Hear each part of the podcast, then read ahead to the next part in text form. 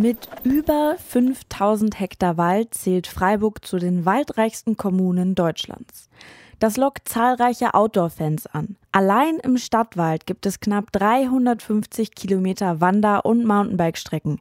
Eigentlich genug Platz für alle. Trotzdem kommt es im Wald auch immer wieder zu Begegnungen. Zum Beispiel zwischen BikerInnen und WandererInnen. Diese laufen nicht immer harmonisch ab.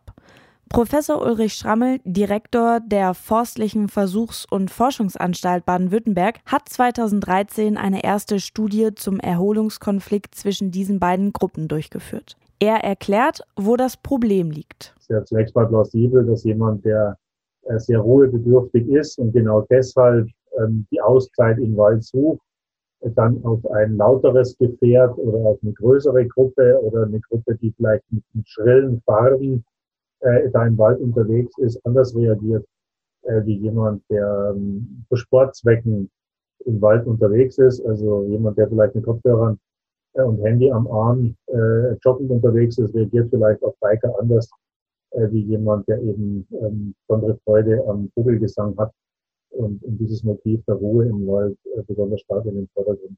Seit etwa vier Jahren kommt es zu Zwischenfällen, die im schlimmsten Fall schwere Folgen haben können.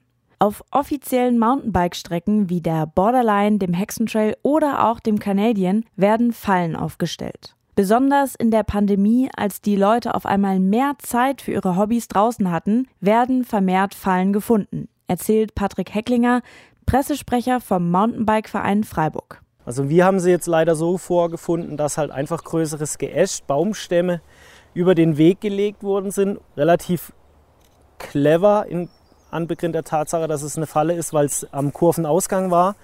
Das ist halt für den Radfahrer überhaupt nicht ersichtlich. Der fährt in die Kurve und dann ist die Falle auf einmal da und dann hat er keine Möglichkeit mehr stehen zu bleiben und zu bremsen und kommt dann eigentlich quasi zum Fall. Und äh, da kann ich auch nur spekulieren. Der eine fällt vielleicht ein bisschen klimpflich, hat einen blauen Fleck, der andere bricht sich e-, etwas.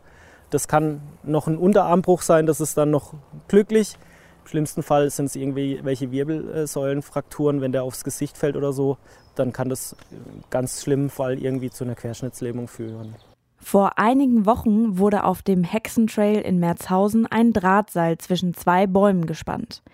Je nachdem, auf welcher Höhe solch ein Draht angebracht wird, kann er für die Biker lebensgefährlich sein.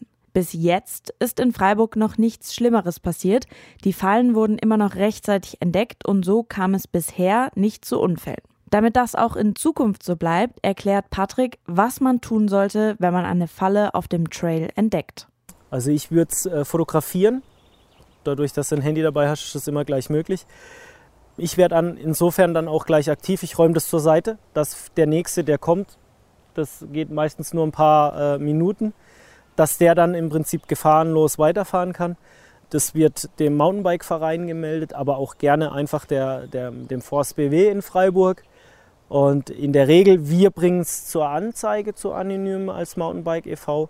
Patrick betont noch einmal, dass aber die meisten Begegnungen zwischen WandererInnen und BikerInnen friedlich verlaufen. Das zeigen auch die Ergebnisse beider Studien von Ulrich Schrammel. Über 90 Prozent der befragten Personen gaben an, keine Probleme bei Begegnungen im Wald zu haben. Auf die Frage, was fällt dir im Wald auf, was stört dich, fielen häufiger Antworten wie Müll oder freilaufende Hunde als Mountainbikerinnen. Und auch sonst stört sich Ulrich Schrammel am dargestellten Konflikt. Wir haben am Anfang tatsächlich sehr stark auf dieses Thema äh, Wanderer versus Mountainbiker abgehoben, äh, haben dann aber gelernt, dass eine recht große Gruppe, und die steigt wahrscheinlich in ihrer Bedeutung auch an, ja auch die Rollen wechseln. Das heißt, ich kann ja nicht sagen, einmal Wanderer, immer Wanderer, einmal Bikerin, immer Bikerin, sondern ich glaube, das sind um die 40 Prozent gewesen, die die eine Rolle und die andere Rolle ausüben. Das heißt, dass man auch mal mit dem Fahrrad auf alle Fälle in der Stadt unterwegs ist, dass man auch mal im Feldberg fährt, sich auf dem Fahrrad auch erholt. Aber es gibt nämlich zunehmend auch Menschen, die, die laufen zu Fuß in den Wald, erholen sich da und fahren auch manchmal mit dem Rad in den Wald. Und das ist schon so ein erster Hinweis darauf, dass so dieses klischeehafte, da stehen sich jetzt zwei äh, unversöhnliche Gruppen gegenüber, allein schon aus diesem Grund heraus nicht trägt. Natürlich ist jede aufgestellte Falle eine zu viel, aber auf der anderen Seite vernachlässigt dieser Konflikt andere Parteien, die im Wald unterwegs sind. Forst- und Waldarbeiterinnen, Jägerinnen und Wildtiere. Begegnungen im Freiburger Wald müssen größer gedacht werden und nicht nur zwei Gruppen berücksichtigen. Falls man sich als Waldbesucher aber doch von einem Mountainbiker gestört fühlt, bewirkt ein Gespräch in vielen Fällen schon Wunder.